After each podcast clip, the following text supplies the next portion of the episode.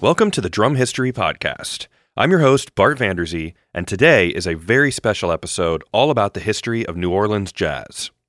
This episode was primarily recorded in July of 2019 when I was in New Orleans uh, to see the Rolling Stones, which I'll explain in a minute.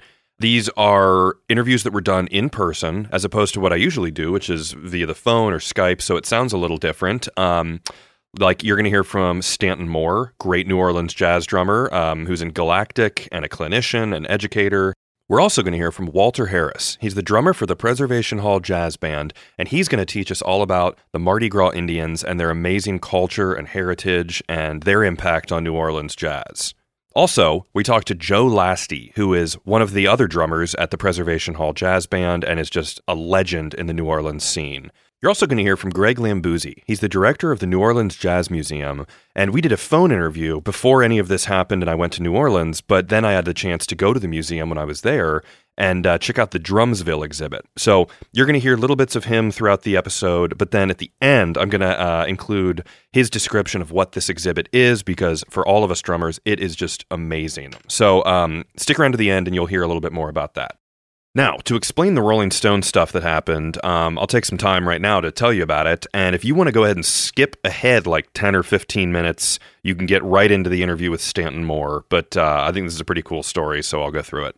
I owe all of this, first off, to Don McAulay, who is Charlie Watts' drum tech. Uh, he made this experience possible, and it was amazing. So, um, what happened was if you remember back, if you've listened to the show for a while, uh, I had Brooks Tegler on, who came on and described how Charlie Watts purchased Gene Krupa's lost drum collection that was found in a storage unit that had been locked up since 1973 when he passed away. So Charlie Watts bought it, and um, then Don and Brooks basically, I guess, together. Brooks reached out to me, but they thought that coming onto the podcast would be a good way for people to hear about this collection and get the word out, um, which I'm honored that that happened. So, we did the episode. Fast forward, I'm at the Chicago Drum Show uh, in 2019, and Don is there with the Gene Krupa drums. They're there, the ones we talked about, the collection um, that Charlie Watts owns, and Don is basically, you know, taking care of. So I'm talking with Don, and he basically says, uh, What about interviewing Charlie Watts? And I said, holy crap, that would be unbelievable. I would love to do that. Uh, is that even possible? And he said, yeah, there's a tour coming up. The Stones are going on the road. What about coming to? And we looked at some places that aren't too far away from me and all this stuff. Uh, we ended up landing on New Orleans, and it was kind of like, yeah, we'll do it. And I'm like, uh, okay, this is unbelievable. So I text my wife, who's pregnant, and we just sort of. There's not too much like locked in yet, but it's like, okay, this might happen. So, um, Fast forward, we get closer. Don says, Yes, let's do it. I cannot confirm at all that you can talk to Charlie, which I'm like, That's fine. Doesn't matter. Um, just to be there and go see the Stones would be amazing. So, fast forwarding a little bit. Um, well, I don't want to skip this. There was basically a hurricane, uh, or supposed to be a hurricane in New Orleans that day um, of the show. So they postponed it a day. I mean, it's I had plane tickets purchased. They were canceling things. Hotels were closing. The hurricane didn't even end up really happening, but I was about to rent a car and drive 12 hours to get there with a pregnant wife who's 35 weeks pregnant, which isn't smart, but, uh, you know, come on. It's the Rolling Stones. Backing up for a second, uh, a few days earlier, I think Greg from the New Orleans Jazz Museum, I, I asked him, I said, hey, I'm going to be there. Do you have Stanton Moore's number? And I have at that point, I have zero connection to Stanton Moore. Um, I saw him at Drum Days in 2002 when I was um, 12 years old. So, like, that's my only connection to him was seeing him then. He said, Yes, here's his number. I texted him. Stanton pretty much instantly responded and said, Yeah, let's do it. Contact me when you're here and you can come to my house and interview me. And I was like, That's unbelievable. You're Stanton Moore. Um, so that's set up. I wanted to get the most out of being there and talking with people. So, uh, yeah. So then we get to New Orleans. It's postponed today because of the storm, but we end up there. Uh, we go to our hotel, which is basically connected to the Mercedes Benz Superdome, which is where they're playing. Um, we check in. Don says, Hey, let's meet up and go to the um, Preservation Jazz Hall, which I had no idea what that was at that point. We go there. It's this just amazing jazz hall, tons of history. We see people performing, um, which would be Joe Lastie, who I mentioned before, and you'll hear from in this episode. Um, I meet all these people, sit there. Abby, my wife, Don, and I are watching the show. It's great. Then Don says, Hey, well, you want to go in the back and actually do some interviews and talk with people? And I'm like, Oh my God, yes, that'd be awesome. Um, so Abby peels off. She's like, No, I'm pregnant. I'm going to go back to the hotel and lay down. Um, so anyway, we're back there. You're going to hear in this, it's this isn't like we're set up in a quiet room. There's some chatter and stuff, which is it is what it is. We were there just doing it on the fly. So I talk with Walter Harris, the drummer. I talk with Joe Lastie. We have fun. We're hanging out. Um, get the interviews. Everything's great. And then Don says, uh, and I'm just going to tell you the whole story here. Don says, "Do you want to come to dinner with the Rolling Stones crew?" Basically, the techs and the stage crew and all that stuff. And I'm like, if, you want me, I will come. Uh, I don't want to like step on your toes. So anyway, we go, we hang out at this really cool restaurant. We walk in, but the cool thing is, is we walk in, and then Ronnie Wood from the Rolling Stones is at the table next to us, which I'm just like, this is insane. I'm losing my mind. Um, but we have dinner. It's awesome. Everyone was great. And also, I need to mention that uh, at dinner, Don said, "Hey, why don't you invite Stanton Moore to come to the Rolling Stones show?" Um, and have this experience and, and like go backstage and, and all that good stuff. So uh, I was like, it's just insane for me, who uh, is a relative nobody um, compared to Stanton Moore and Charlie Watts, to be able to do that and extend that invite via Don. So that was really cool. He gave me that opportunity. Um, which uh, I texted Stanton, and Stanton was like, uh, "Yeah, I think I can make that work." Um, so he and his wife got to come with us, but we'll explain that more in a little bit we then I think have a beer and then I'm like, all right, I'm going to leave you guys alone. I don't want to be like a third wheel. So I peel off. The next day, I go to the New Orleans Jazz Museum and I meet with Greg, who you're hearing in this episode. Um, and he shows me around the Drumsville exhibit and the back room where they keep all their records. And it's just really cool great people. Everyone in New Orleans was awesome. Um, so we do that. It's awesome. You'll hear more about the actual exhibit at the end of the episode, like I said. But um, so then it's time to go to the concert. So I go back to the hotel, get my stuff together. Um, at all times throughout this entire weekend, in my back pocket, I had these two little um, Tascam recorders that are like lavalier mics that um, they have little SD cards in them, so they record straight to themselves. So there's no extra crazy stuff because I wanted to be able to record and interview Charlie or any of these people at any point in time. Um, and spoiler alert, I didn't get to interview Charlie. I'll explain that later, but I don't want you to think there's some surprise at the end of this where where like then Charlie Watts comes in. You would know. The episode would be called My Interview with Charlie Watts. But um it was still amazing. So uh, anyway, we end up going to the concert. We go around the back of the Superdome, and I meet with Don, who's got wristbands for us, and we got these VIP passes at uh, this hotel, and that was a whole different thing of just getting them and going into this room where they're like, you know, there's pastries and tennis on TV and Rolling Stones tickets and a stack, uh, which was cool. But anyway, we are at the back of the Superdome. We're meeting Don Um, Stanton rolls in and uh, then we are entering the back of the Superdome, go through the metal detector, and then boom, we're like on stage. You basically come in, you walk like 20 feet, and then you're on stage. So there's Charlie's drums, there's everyone's gear, there's like road cases that they said are just completely full of guitars, like 50 guitars in each road case. It was just nuts. So then uh, Don is like, Do you guys want to come up and see Charlie's drums? So Stanton and I get to go up, and they're covered with a curtain. So he lifts the curtain up, and there they are. There's his Gretsch kit with, I believe, a DW snare with the lips on it, and the UFIP cymbals, and a Speed King pedal, and Keith Moon's stick bag. And it's just like an old school throne which is just kind of like indented, you know, like the old leather ones where you can tell someone sat on it for 50 years. Um, so he's like, why don't you guys get some pictures there? And just, it was unreal. So we're hanging out on stage and just being there as long as humanly possible and touching his drums and stuff. And then Don says, Do you want to meet Charlie? Of course. I was like, Yes, let's go do it. Um, so then Abby, my wife, is like, All right, I'll stay here and again, she's super pregnant. And Donna's like, no, you're coming with. Um, the key thing I learned is that everyone loves a pregnant lady. It just makes everyone happy. Um, and they kind of like took care of her and were like, you can sit here. And uh, Don the whole time was just like, do you want to sit down? Do you want to sit? Can I help you? Can I get you a water? It was awesome. Very, very, very nice.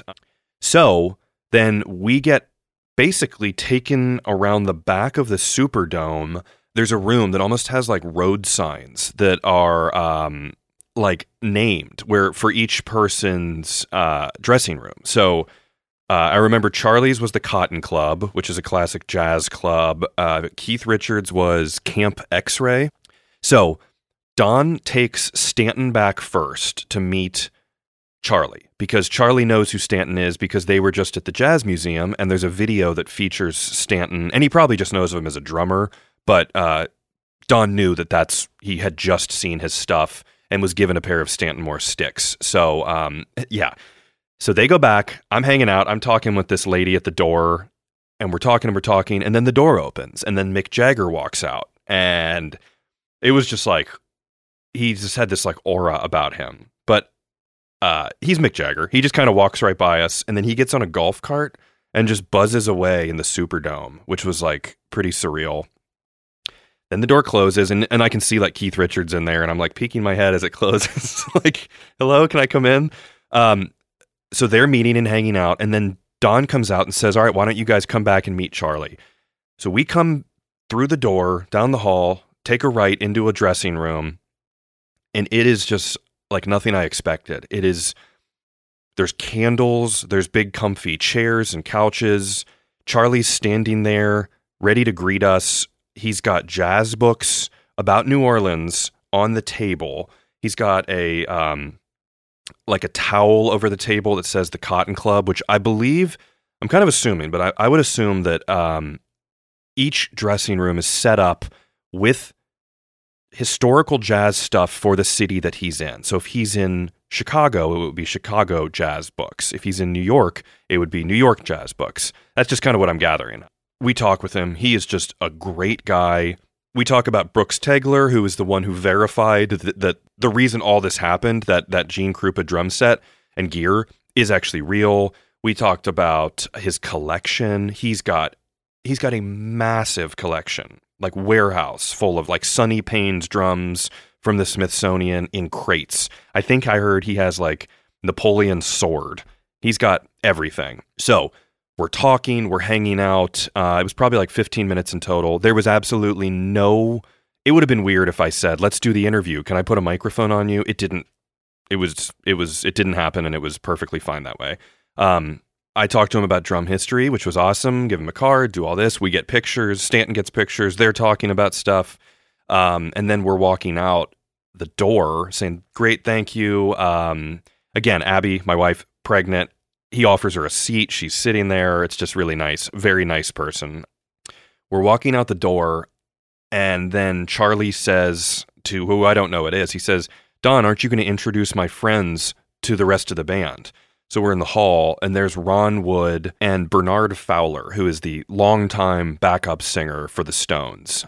So I'm just like, hey, it's nice to meet you guys. We were just talking about uh, this, and I kind of I gave um, Bernard a drum history card, and then Ron Wood was like, "Well, I like drums too. Can I have one?" I was just like, "This is insane." So then Ronnie Wood got a card, and we talked about some stuff, and then we get uh, taken out, and we go back up top, and um, go up to the VIP area, which again was just amazing. Um, free beer, king size candy bars.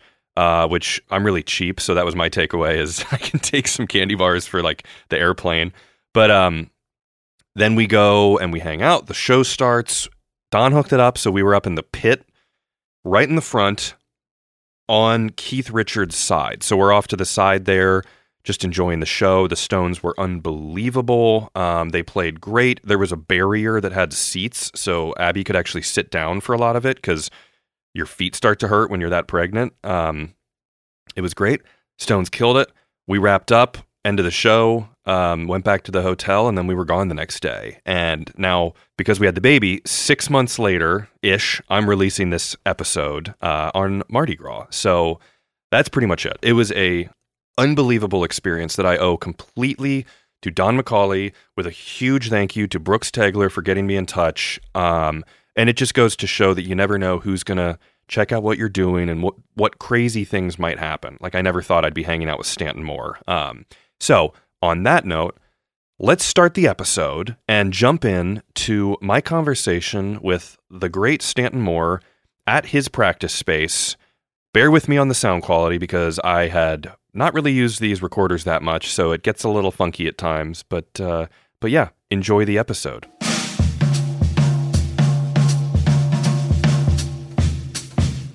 Just about everything can be traced back to some roots that come from New Orleans. Absolutely. You know, and one of the things that I say a lot is, you know, whether you like funk or country or western Yep. or polka or Norwegian death metal, Yeah. all of those things have a backbeat. Even if Norwegian death metal, the backbeat is super fast, Yeah.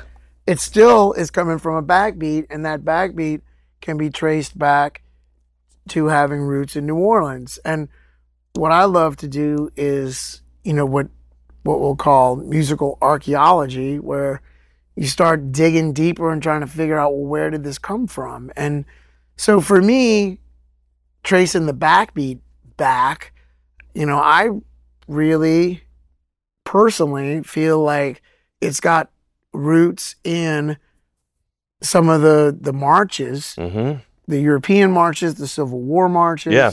With the with the five stroke roll, you start buzzing that, bzzap, bzzap, bzzap, ba, ba. and if you're playing the buzz with just the left hand and you're tapping quarter notes with the right, ba, that that that that that that, bzzap, buzz, buzz, Yeah. buzz, up, buzz, up, buzz, up, buzz, up, buzz. up. Well, that buzz, buzz, up, buzz, up, buzz, up, buzz, up. Dagadoon, gagadoon, gagadoon, gagadoon. Josephine, dagadoon, gagadoon. Where do you do? Sakadoon, bakadoon, gagadoon, tatadoon, tatadoon. You start straightening it out, and you know Ringo Starr and Charlie Watts Mm-hmm. started straightening things out that they were hearing played by Earl Palmer. Mm-hmm. And Earl Palmer was taking things that he was hearing played in a jazz context and then started slamming that backbeat Mm-hmm. throughout the whole tune. Whereas that backbeat might have only been played for the shout choruses and Yep. the endings of tunes. And then you've got Earl Palmer playing that backbeat throughout the whole tune. And then you get guys like like Ringo and Charlie straightening that out. I mean, that's the whole basis of rock and roll. You know, keep in mind when you've got Chuck Berry and even some of the early Elvis stuff, and you know, but Chuck Berry, Little Richard, you know, Fats Domino, all that stuff was still based in a swing pulse. And then uh, with Elvis, stuff was still swung with the early, the early uh, Elvis stuff, and things start to really straighten out when you get to the Beatles and Yeah. and uh, and and the Stones and things like that, and those guys start straightening these things out, and that's when rock and roll really starts to sound more like what we have today. I mean, you Yeah. still have guys like Lenny Kravitz and the Roots replicating things that the Stones and the Beatles were doing in the '60s. Yep. You know, Absolutely. and then before that stuff, stuff was based in a swing pulse. Yeah. So once those guys started straightening things out, then you really have what a lot of rock and roll sounds like today. Yeah. Still to this day. So backing up, it all started here. Basically, that kind of swing, that kind of it, it all evolved, and it wasn't overnight, Right. obviously. Right. And you know, some people will make an argument that some of it started uh, in Mississippi and, Mhm. then, you know, in, in parts of of other parts of the Mississippi Delta. Sure. And and that is true. Um, you know, I mean, like you said, it didn't happen overnight and it didn't happen all in one house, Yeah. one One building, show, or one night. yeah, but you know, most history all uh, points as New Orleans uh, being, you know, one of the most integral parts of it. I mean, I, I'm like, you know, nobody can claim full credit. I mean, keep in mind, cats were up and down the river. I mean, I will say this: it, I believe that you know predominantly Western music comes from the Mississippi River. Sure. You know, and of course you've got Memphis and and uh, Clarksdale. You know, all these other uh, places um, that things did develop too. Yeah. But sure. you know, it- it's all coming together down here in the South, up and down the Mississippi River. You know, so And now, so New Orleans though was like such a hub of people wanted to come here because it's a cool happening city, right? So then they would bring their styles together and they would blend when they're playing together. Oh yeah, one million percent. And I mean, you know, as we talk about musical and also historical archaeology, you know, a friend of mine, Ned Sublette, wrote this book called "The World That Made New Orleans," and it's a very in-depth, detailed account of what makes New Orleans the melting pot that it is. Yeah. So some of the ordinances that got passed, some of the uh, historical events that happened that made it so. Well, this is why this happened this way. This is why you have French people um, moving here during that time, and then them, uh, you know, mingling with African people, and these are the different cultures and these are the different customs that actually did merge to create this thing that we all know as this now. You know, this is why this street is named this street. This is why this parish is named this parish. yeah. This is, you know, uh, uptown New Orleans was a town called Lafayette. And that's why you've got Bourbon Street, you know, Royal Street becomes St. Charles when you get acro- across Canal Street. Hmm. There were two different towns. Uptown was was Lafayette, a different Lafayette than the, the Lafayette that we know that's two and a half Sure. hours away. Yeah. But it was a different town. And then they both grew into each other. Didn't know And that. that's Wow. why you've got, you know, streets that have different names up until Canal Street. And so that book, anybody who's interested in any of this, you know, especially you, you seem very interested in this stuff. Yep. Um, it was very interesting to me to read all of this and and learn some of the historical, you know, actualities that contributed to to what happened in music Yeah. and and culture, the convergences of European and African culture. We all know that that created this musical melting pot that made the music of New Orleans.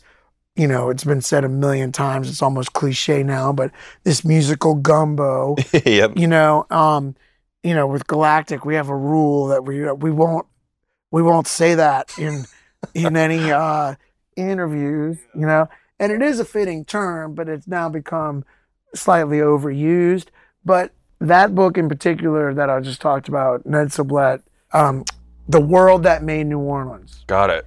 The wor- meaning that it's just this people all over the world, and maybe because I mean, there's people, some people from around the world who might be listening to this, who just don't know exactly what we're talking about. So, can you explain a little bit about how the French, how that kind of happened? I mean, we don't need the whole world history, but so they, Right. yeah, what was Well, New Orleans was not just an integral port city in the United States, but New Orleans was an integral port city for the world, the Caribbean, the Europe. So, you know, the first time I went to Sevilla, Spain, you know, the river there, a lot of goods are coming from Europe, coming to the river there, and then coming through the port of Sevilla. Well, then once it leaves the port of Sevilla, which is a port that's servicing much of Europe, guess where it goes? It comes across the ocean to Cuba and then into New Orleans. Hmm.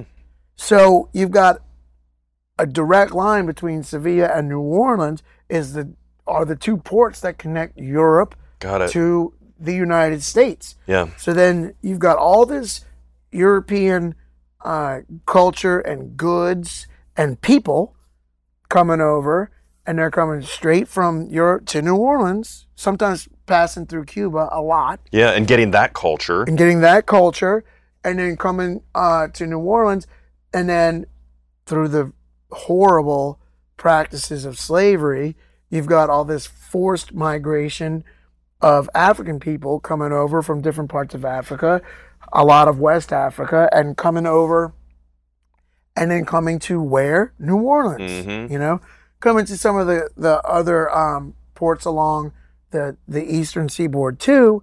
But a lot of this is coming from Africa to New Orleans, Mhm. sometimes passing through Cuba too. But this is all African culture winding up eventually in New Orleans, European culture winding up in New Orleans. And that's, you know, French, Spanish, all these different European cultures. Yeah. And they're winding up in New Orleans and they're mingling with African culture because New Orleans was the only place to allow African slaves to practice their culture Really? their religion, dance, and song, their culture was allowed to be practiced in Congo Square on Sundays up until about the time of the Civil War. And this was practiced in Congo Square and on Sundays, much to the chagrin of the Catholics. But the thinking, while New Orleans was under Spanish rule, Spanish uh, governing forces felt that it would promote harmony within the ranks of the slaves if they were allowed to practice their own culture that they were accustomed to from Africa. Got it. So they said, well, why don't we let them practice their their culture and have a market where they could sell things that they have been working on and making in their free time while on the different plantations. Sure. So these um, these African people were allowed to come into Congo Square, bring their goods, sell their goods, dance, play music, and and and and uh, and sing and practice their religion.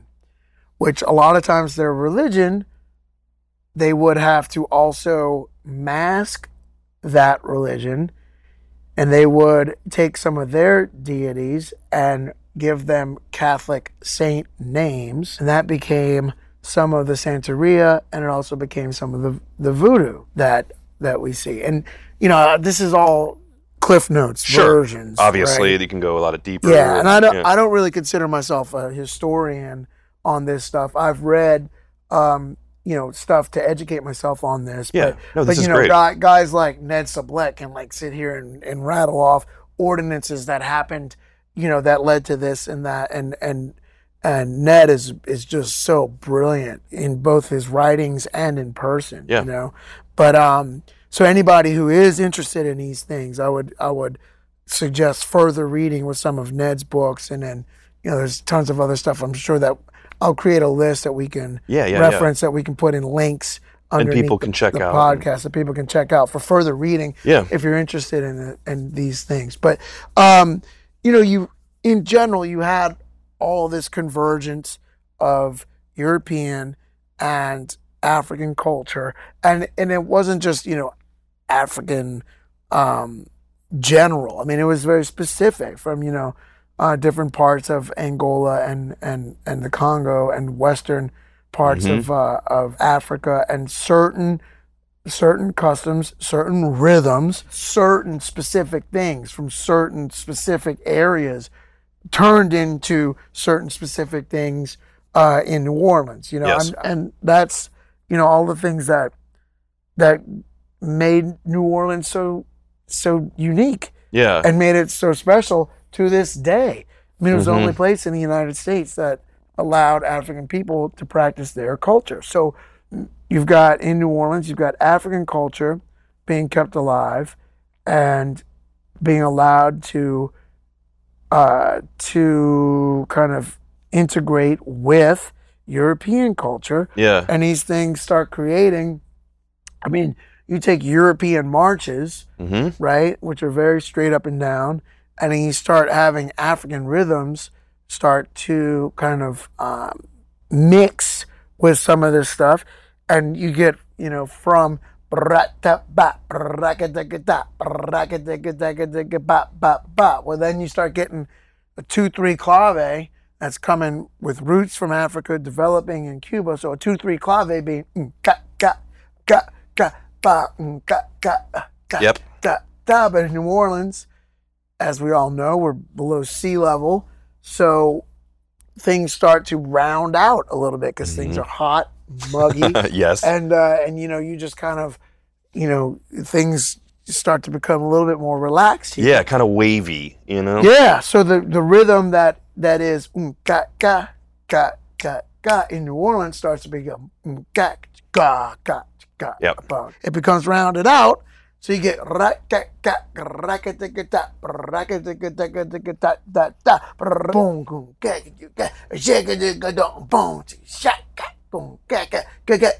boom.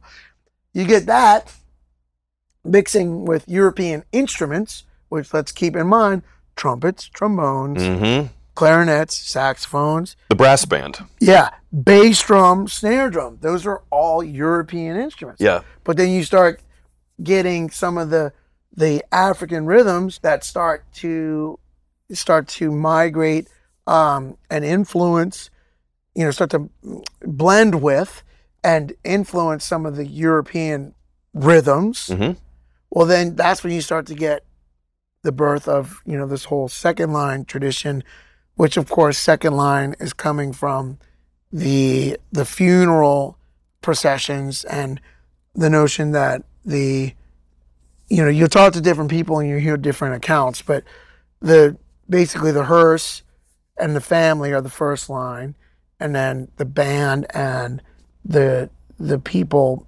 celebrating the life of that person Yeah. uh, that's the second line Got it. And that of the funeral procession. like the afterlife and it, with the culture here, I'm sure that's extremely important. And the music was a big part of that, right? One million percent, yeah. Okay. Okay. And so in New Orleans, we celebrate someone's passing in we celebrate their life and we celebrate hopefully the notion that they're going up to a better place. And you know, this is also coming from a very African tradition. I mean, sure. um, you know, the whole funeral procession and funeral uh, celebration is, has roots in in in African history and culture as Mhm. well. So you know, here in New Orleans, that's what you have going on is people parading in the streets, playing European instruments, and the rhythms are influenced by African rhythms, and then but you're still playing on European instruments, but then you also start getting gospel hymns hmm and melodies that are coming out of some of the gospel churches, Yeah. right? So you get those songs being, you know, gospel songs and hymns being played on European instruments with with African rhythms. Yeah. And that's know? what kids are growing up, younger people are growing up hearing that. So it's in their psyche to have those rhythms and stuff. So then it becomes a part of who you are, Yeah. right? I mean, you grow up around it and you, you don't even know that, you know, you go to other places, you know, I talk about this with people all the time. Like, you know, you grow up in New Orleans, you start traveling the world, you're like, wait a minute, that's a that's not a graveyard. Where are all the the graves? You Yeah. know, it- yeah. You're like, oh no, they everywhere else in the world, they actually put people in the ground. Here in New Orleans, Yeah. you got to put everybody above ground Yeah. you start realizing how different New Orleans is, and you're like, wait, this isn't a funeral. Where's the where's the where's the band? Yeah. You know? It's not a party, but it is. It's a celebration, of celebration. of life. Yeah, and yeah.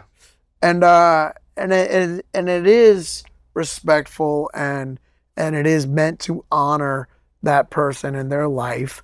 And you know, you don't want to say it's a party and make it sound like No. they're celebrating the fact that the person is gone. They're celebrating their life and they're celebrating the notion that the person is going on to a better place. And that culturally is where a lot of people would hear music because in this what what what time frame are we looking at right now with this? Like are we talking early 1900s, 1800s, you think? Oh, definitely. I mean, uh, that's a good question. When did it start? By the um the late 1800s, definitely it was a, a practice that was was you know very common. Uh, and you had the social aid and pleasure clubs that would, um, you know, back then they weren't social aid and pleasure clubs yet. They were benevolent societies.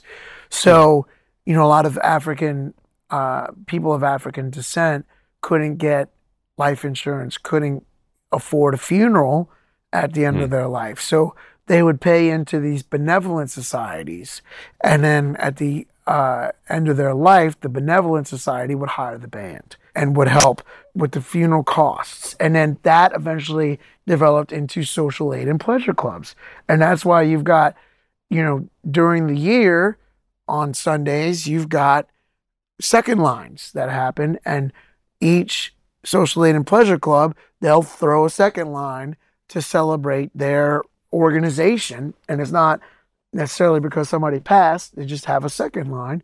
So you'll have, you know, all these different uh, social aid and pleasure clubs doing, you know, second Yeah. lines on Sundays. Yeah. What is a social aid and pleasure club? Like, what does that mean? It's coming from, you know, the benevolent societies, which started off as a formal uh, kind of a community service that you would buy into that would, if you needed help, say your house flooded and Got it. you needed help. like or insurance, your like hou- yeah. Yeah. But but as an African American back then, you couldn't get life insurance. You couldn't get insurance.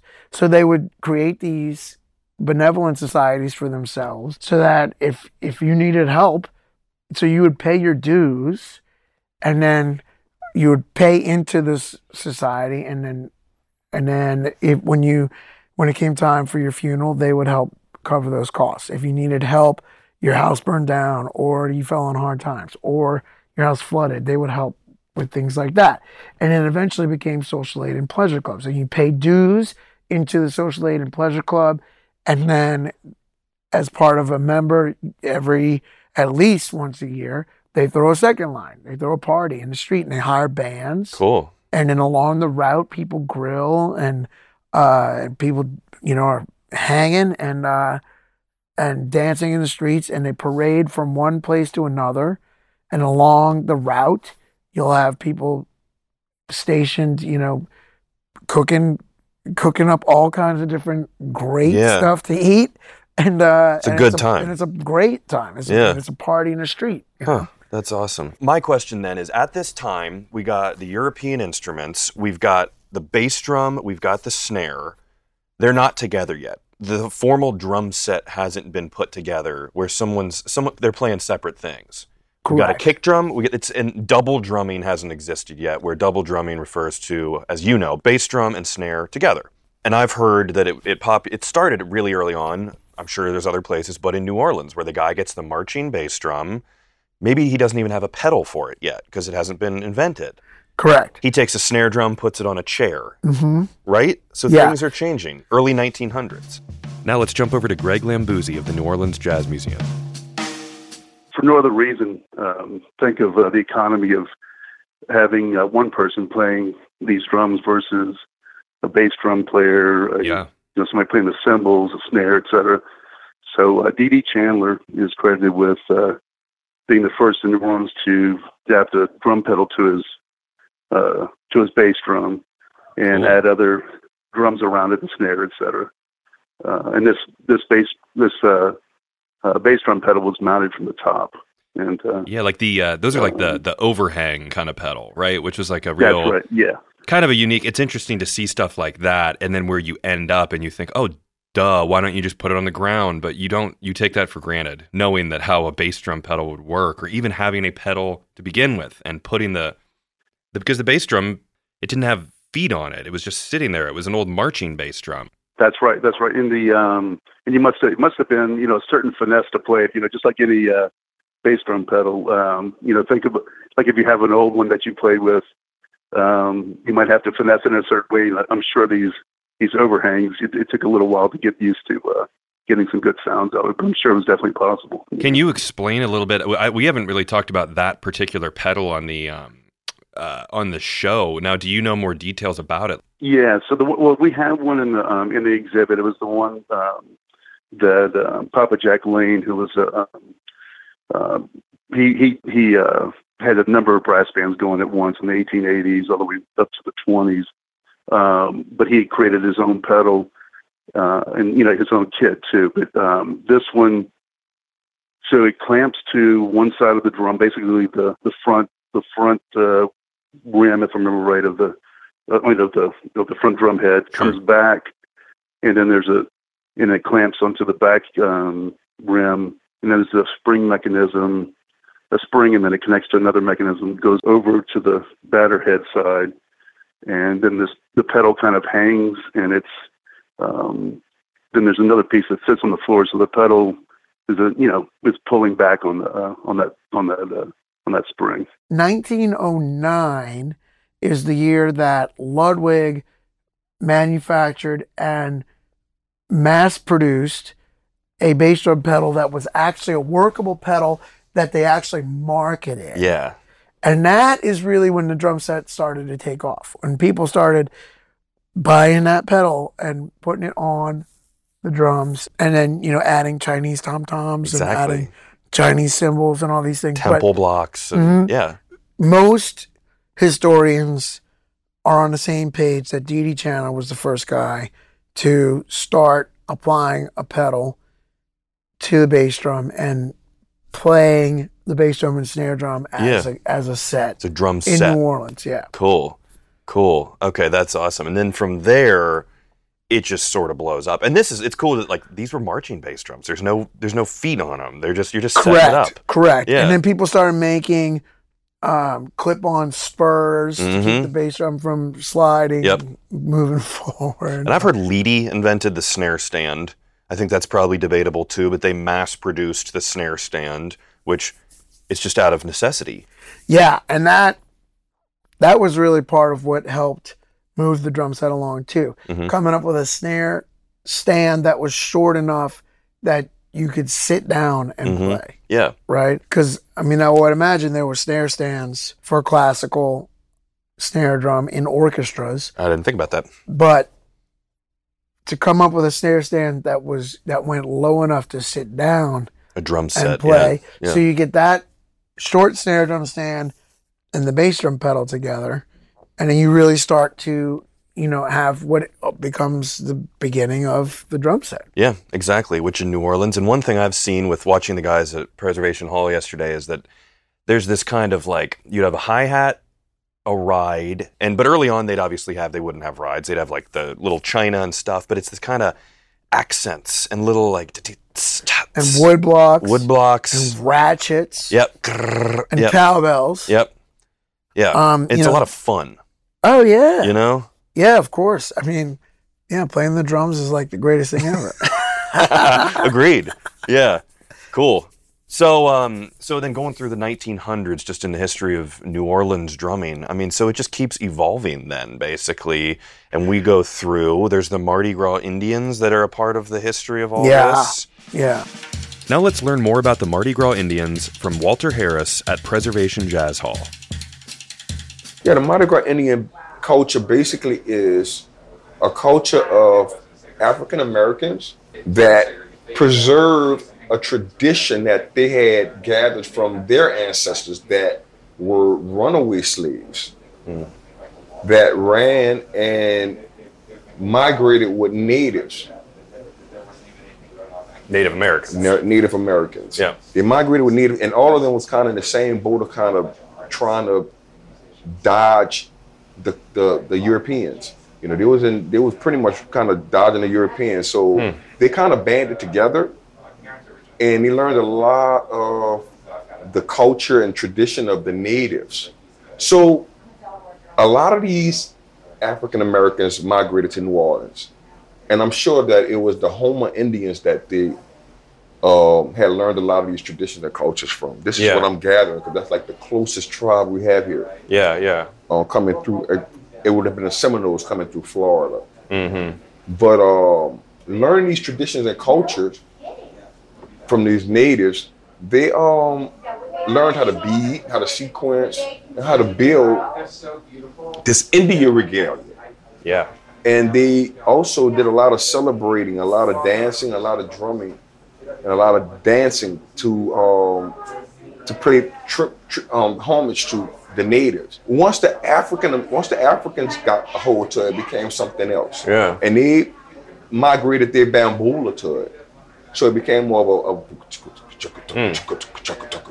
Yeah, that's type cool. of yeah, Yeah. more than a boom boom boom boom. Yeah, yeah, yeah. Boom, boom, boom, boom, More like elaborate and It was the syncopated. polyrhythms. Yeah, and tons of people doing different Basically, stuff. Yeah, and then they, they kind of syncopated it, you know. Yeah. Um, paying homage to the to the natives, they adopted this culture and tradition called the Mardi Gras Indians. Now, the way it became the Mardi Gras Indians is that Mardi Gras itself was a celebration that was not inclusive of the African Americans.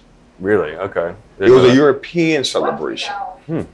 And for all of the, the wealthy Europeans and the, you know, not so wealthy Europeans.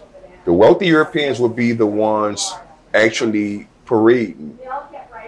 And the unwealthy Europeans would actually be the ones um, patronizing the parade. Would be the ones, you know, patronizing the parade, going to the parade. The African Americans would be the ones that would be laboring the parade. Got it. They would be the ones walking the horses. They would be the ones cleaning the horse shit, and they would Yep. be the ones lighting the street hmm. for the Europeans to have fun. So when it came to Mardi Gras Day, things start to change. And I think it was right around the time when Geronimo had defeated Custer and the African Americans decided that they were going to have their own parade. They used their culture, their new culture and tradition as Indians to flaunt and pretty much aggravate the hell out of the Europeans. Yeah, like we're doing fine. We're having fun. We're having fun, and also we're representing a culture that straight demolished y'all, basically. So it really was done out of arrogance and out of uh, done for you know like to be a part of the Mardi Gras. Got but it. it. was actually became a Mardi Gras for the African Americans. Yeah. So then from different neighborhoods, you would have these guys representing their neighborhoods, massing as Indians, but using the culture as an art form. And that's where the colorful Yes, clothing comes from, Yes. which is just unbelievable. Yes. I mean, it is so cool. yes. But Yeah. it come from, you know, African Americans building their own their own Mardi Gras. On Mardi Gras Day. Had nothing to do with the traditional Mardi Gras, which was Rex, Yeah. and um, Bacchus and all of these big Mardi Gras krewes, which were wealthy Europeans that flaunted their money, and they, from what I understand, they threw on the floats back then. They were throwing the things that they didn't want anymore, which other people found valuable, and uh, yeah, and it it turned into so it wasn't like the traditional like like obviously now people throw beads. right, but that Is that symbolic of that? That's symbolic of that. Oh, I gotcha. Wow, cool. Exactly. Huh. Of of like really great trinkets and things Yeah. of that nature that meant something to them, but they was throwing them to the Wow. spectator like peasants, pretty much. Yeah. Pretty much like giving back to the you know to the to the the needy, or so Yeah. to say. Yeah, and then um, that's where the Mardi Gras Indians derive from. I mean, it, it's the thing that influences me the most. I mean, when I sit down at the drums, the whole reason I've got a pandero on my left and a cowbell on my left and all this other stuff is because I'm trying to approximate Mardi Gras Indian percussion going on with the funk stuff that I'm Mhm. doing. Yeah. So I'm trying to sound like, you know, two or more cats playing together.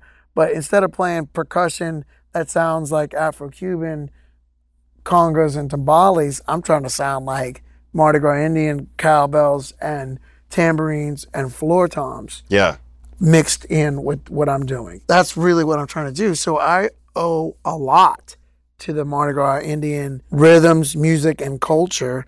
I'm I'm really trying to draw from that as much as I possibly can. hmm It seems like that everything you hear from New Orleans has that kind of like a group of drummers walking down the street, you know, every all these sounds, cowbells, tambourines, everything put into one person and then you throw some trombones and some uh, stuff over it and that's the New Orleans sound.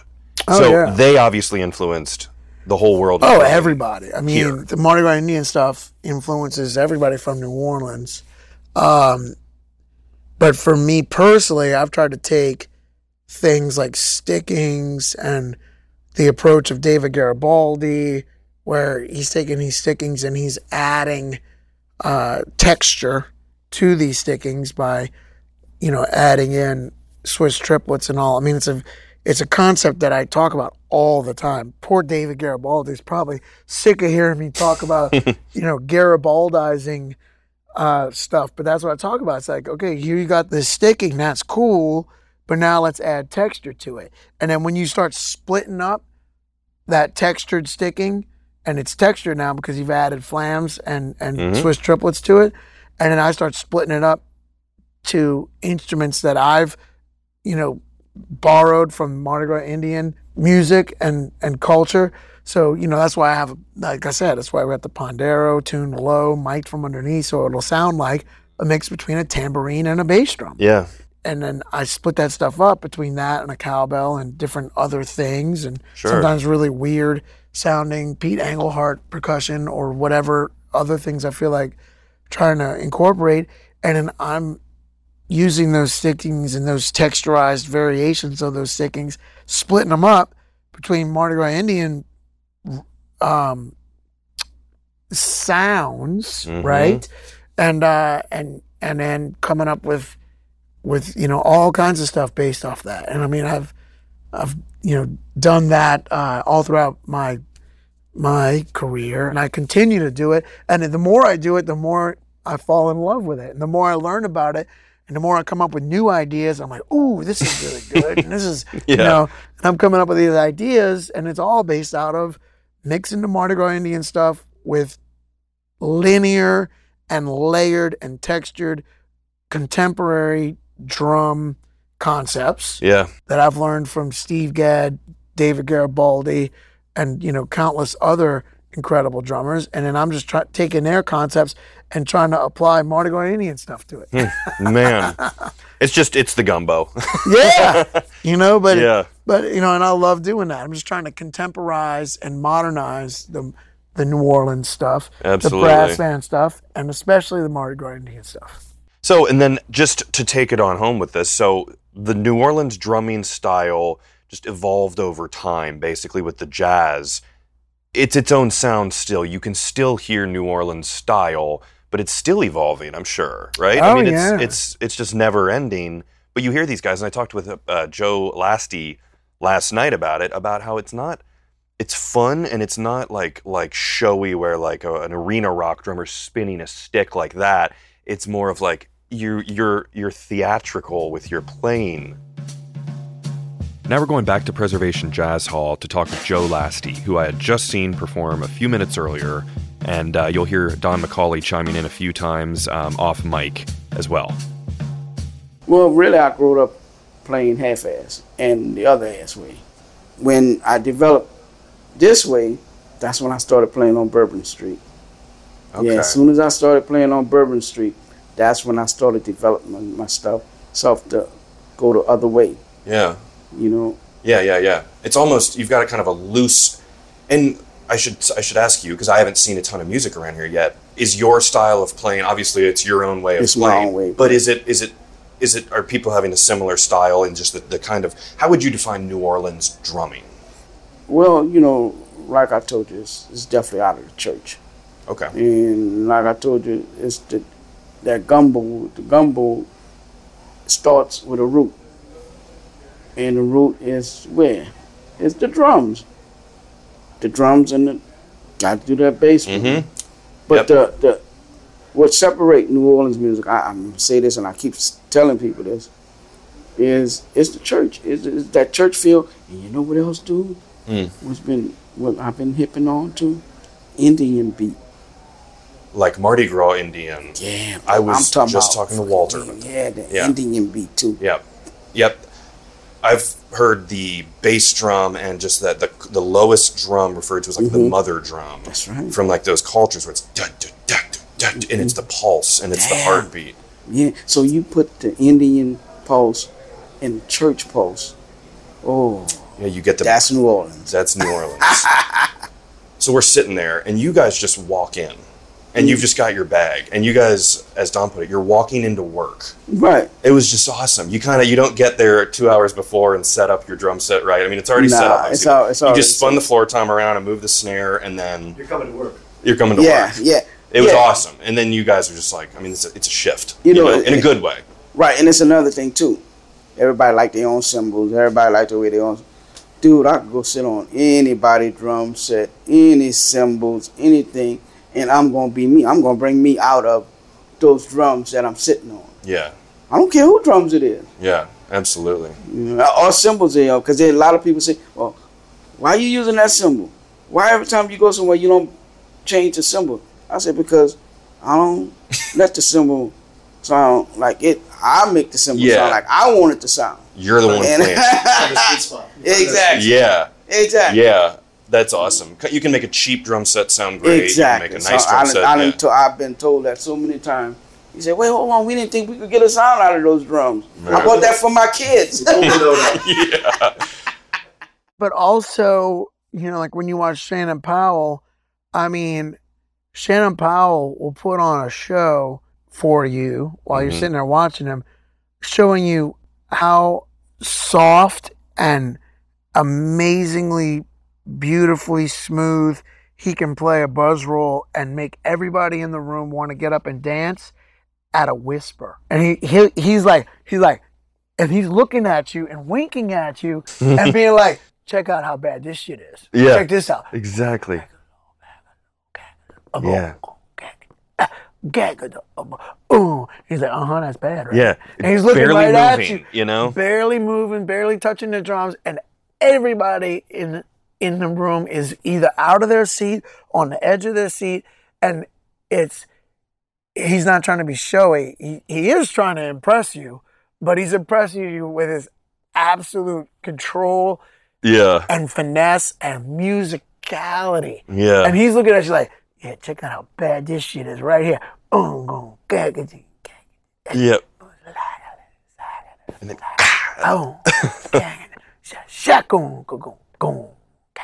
and you're Yeah. just like, oh, it's so deep, it's so killing. Man. And you're looking at him, you're like, yeah, that's bad. You're like the baddest dude in the world. Yeah. And he doesn't have to pick up his sticks more than six inches off the head, Mm-mm. ever. Ever. And you're like, That's oh my. God, you're the baddest thing I've ever seen in my life. Yeah, man. so you're obviously representing New Orleans drumming around the world, and you're a great ambassador for it. Um, where can people find you? Where can they hear you? All that Yeah. good stuff. Well, they can find me at stantonmoore.com. Um, but really, the thing that I'm most excited about is my drum academy, Stanton Moore Drum Academy.com. I'm filming, and we're in my studio right now. I'm filming video lessons in here all the time, and I'm putting those up on my academy. It's a subscription based site. And then there's a forum where guys are interacting with me all the time, asking me questions. I'm making videos based off their questions, and I'm writing out all these worksheets that go with the videos. There's over 300 pages of written worksheets. There's over 20 hours of videos. Um, I'm also starting to do interviews. I just did an interview with Adam Deitch. I did an interview with Keith Carlock, sitting in these same seats that we're sitting in right now. And um, I'm just putting up content all the time. So if anybody's interested in what I have to say on the drumming side of things, I would love to have y'all come check out StantonMooreDrumAcademy.com. Of course, I'm on Instagram and and uh, Yep. Facebook, but also I've been putting up a lot of content on YouTube. Some of it is abbreviated lessons, and then some of it is uh, stuff like Jazz Fest recap and, Yeah. and um, a Mardi Gras recap I just did, and then where I was playing with the Mardi Gras Indians, and then uh, I'm about to. We just filmed, and we're about to edit a Red Rocks Cool. recap. So even if you're not necessarily a drummer, but you're a fan of music and a fan of what I'm doing, the YouTube channel has stuff that's not just drumming based. Yeah, yeah, It's, You know, music based stuff too. So all of those channels Yep. And on the road with Galactic. on the road with Galactic. I play Yeah. every Tuesday at Snug Harbor um, with my piano trio, David Torkanowsky, James Singleton, my band members in Galactic and I, we just purchased Tipitina's. So, you know, if you love New Orleans music, come come to the House of Funk. Yeah. You know, Preservation Hall is, you know, the house of of jazz preservation. We are the House of Funk Preservation. That's great. Yeah. so Cool. Tipitina's, uh, come check us out. And um, yeah, That's those are- awesome. those are all the things I'm involved in. Cool. Well, Yeah, man. I appreciate you being on the show today. Thank and- you, Bart. With me. Yeah. Appreciate it. Thank you for having me. Thanks for Excellent. thinking of me. And uh, yeah, thank y'all for checking it out.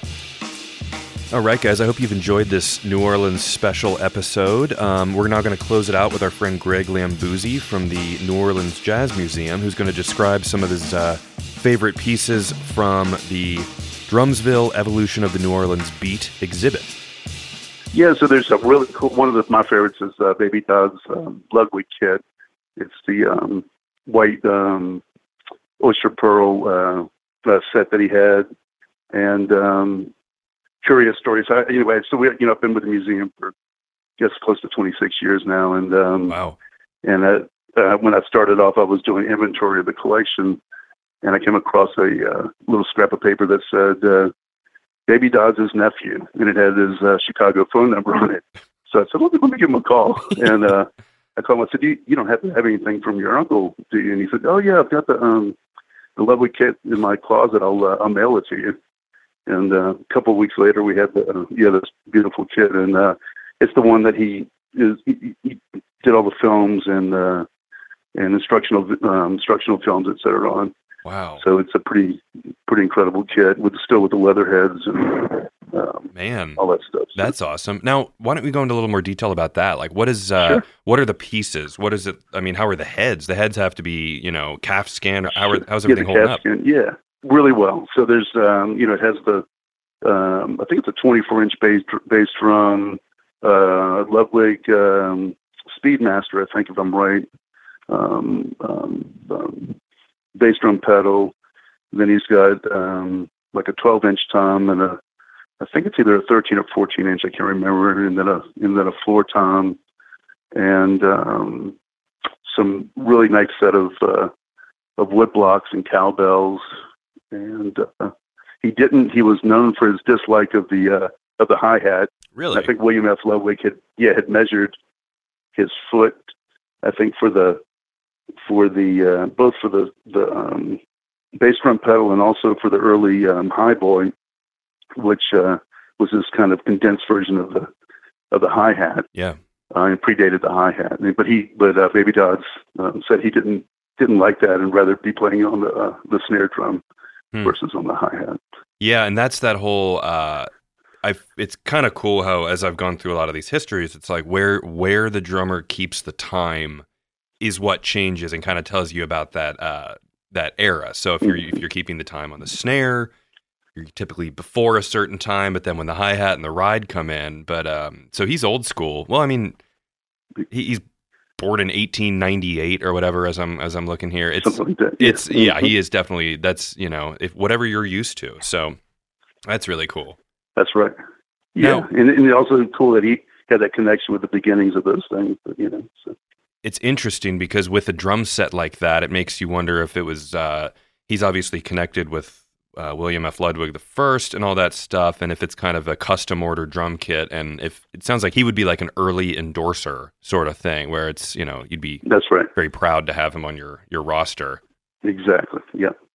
I don't know if this is an area of your expertise, but Baby Dodds is one of those people where he is basically pre kind of modern recordings and a lot of videos where you don't see him very much. Can you maybe give us That's right. a little bit of a background on who he is and uh, where he's from and what he did? Sure, sure. So he, you know, he was he wasn't from New Orleans. He was from Mississippi, but he ended up playing early as a um, as a youngster in New Orleans. Um, played with um, with Louis Armstrong. I think for a little bit with King Oliver. You know, all the early greats, and um, and really influenced early drumming um, pretty heavily. And so, um, um, you know, he's on all the um, the high eights and all that early stuff with Louis Armstrong. Um, but uh, then later on, in the during the uh, revival of New Orleans jazz in the 30s and 40s, people went back to him and said, you know, they wanted to record him and and um, and record uh, um, you know oral histories with him and and film him performing, etc. So um, Larry Gara was one of those people. He ended up writing a really interesting book on uh, on Baby Dodds' life and recorded about 24 hours of um, of interviews with him, including um, um, demonstrations on, on that very kit that we have. And, Wow, yeah. and uh, yeah, and Larry's still alive. He d- ended up donating those uh, recordings to us, and we've since digitized those. Neat. We'll be making those available. Yeah, we, we have a, a, uh, a record label for the museum that's called Gallatin Street Records, and those will be available soon on on um, on that label, and um, Cool. um, it'll be online soon. Cool. That's awesome. Yeah, he's um I feel like Baby Dodds and Chick Webb both kind of fall in this um category of being before like the Gene Krupas and those that kind of Right. next and the Jo Jones, those next generation of like uh people who could be filmed and could be shared that way. So um so that's really neat. Um cool. Yeah, what what other what other stuff you got going on there? Let's see. We also have one of um, one of uh, James Black's uh, sets. Of course, that kind of fast forwards to the '60s and '70s. James Black was an incredible New Orleans drummer.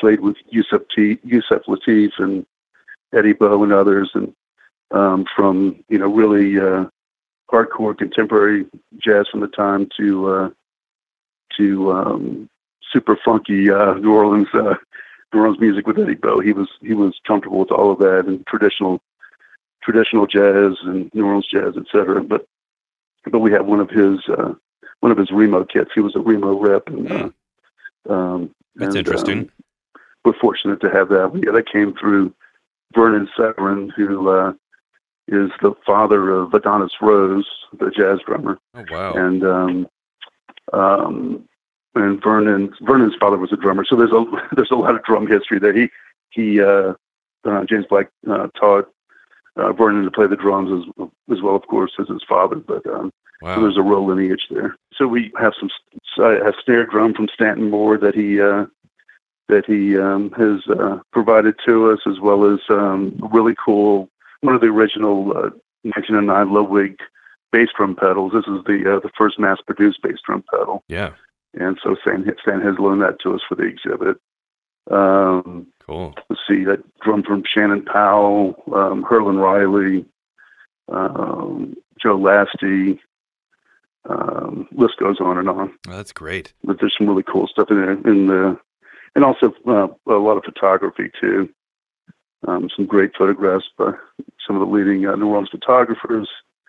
Um, also, we have some drums that are loaned to us from the uh, Southern University um, African Art Collection, and uh, these are some some uh, West African drums that are in the uh, Congo Square section. It's been fun putting this exhibit together, and I should mention that David Kunian is our is our curator. He and uh, Bob Catiolotti um, did the majority of work on the exhibit and did a fantastic job. And um, um, so we're uh, lucky to have them with us, and uh, we've you know had contributions from Stanton and and uh, and many others.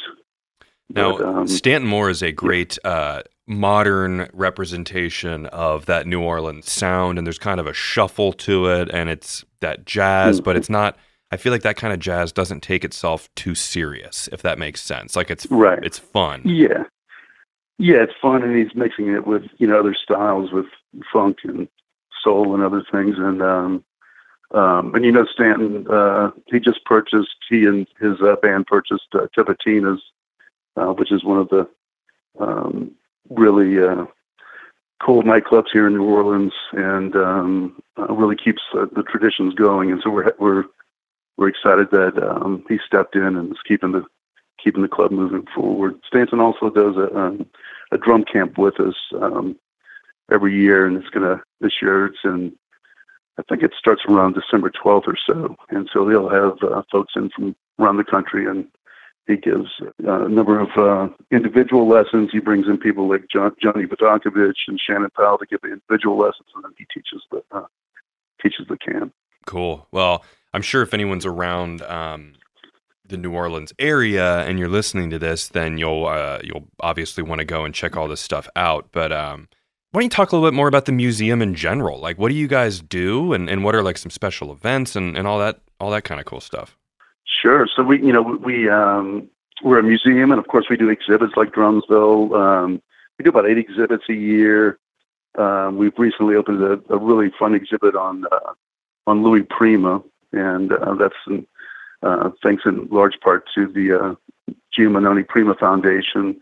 Uh, also, an exhibit of um, Eric Waters' photography, some incredible photography of Mardi Gras Indians and other cultural bears in, in New Orleans. Um, but we also do uh, performances, and so we have this incredible performance facility on our third floor. Uh, really, really a great sounding room. Uh, we have performances daily, um, Tuesday through through Friday at two o'clock. Then often concerts in the evening.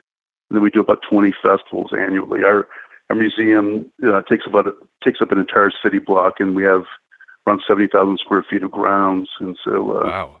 we'll have multiple stages, one on either side of the building for the bigger festivals, and one that's coming up is Satchmo Fest um, on a on a good weekend with good weather. Um, I think the largest crowd we had was around 54,000 people. Jeez. And um, so it's a pretty big, pretty big festivals. We, that one, and then French Quarter Fest were a big part of that one, and Downriver Fest, and another really great one is the Danny Barker Festival um, that takes place in January. But um, so we do a lot of that, and then also educational activities where we um, like you know Stanton Moore's camp falls within that, but we also do a lot of K through 12 programming and field trips.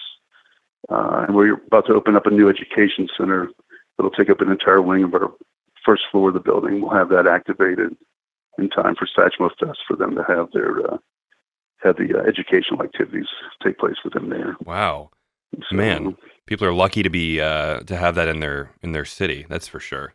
Thank you, thank you. We we uh, we love it, and we're you know our, our location, like I said before, we're between um, we're in the French Quarter, but we're like towards the edge of it on Esplanade Avenue, which is uh, right between the French Market and uh, Frenchmen Street, where a lot of the live music takes place in the in the city. So jazz is very much alive and well, obviously in New Orleans. Um, cool. Well, Greg, um, thank you so much for talking to me. And I'll tell people right now that they can go to NOLA, N-O-L-A, jazzmuseum.org. NOLA jazzmuseum.org.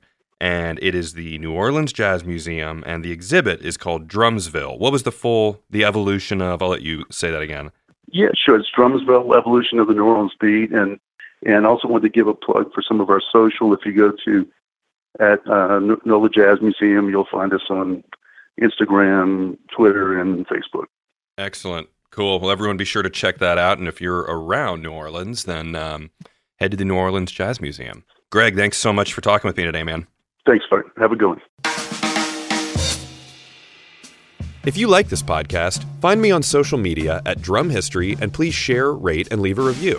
And let me know topics that you would like to learn about in the future. Until next time, keep on learning. This is a Gwyn Sound podcast.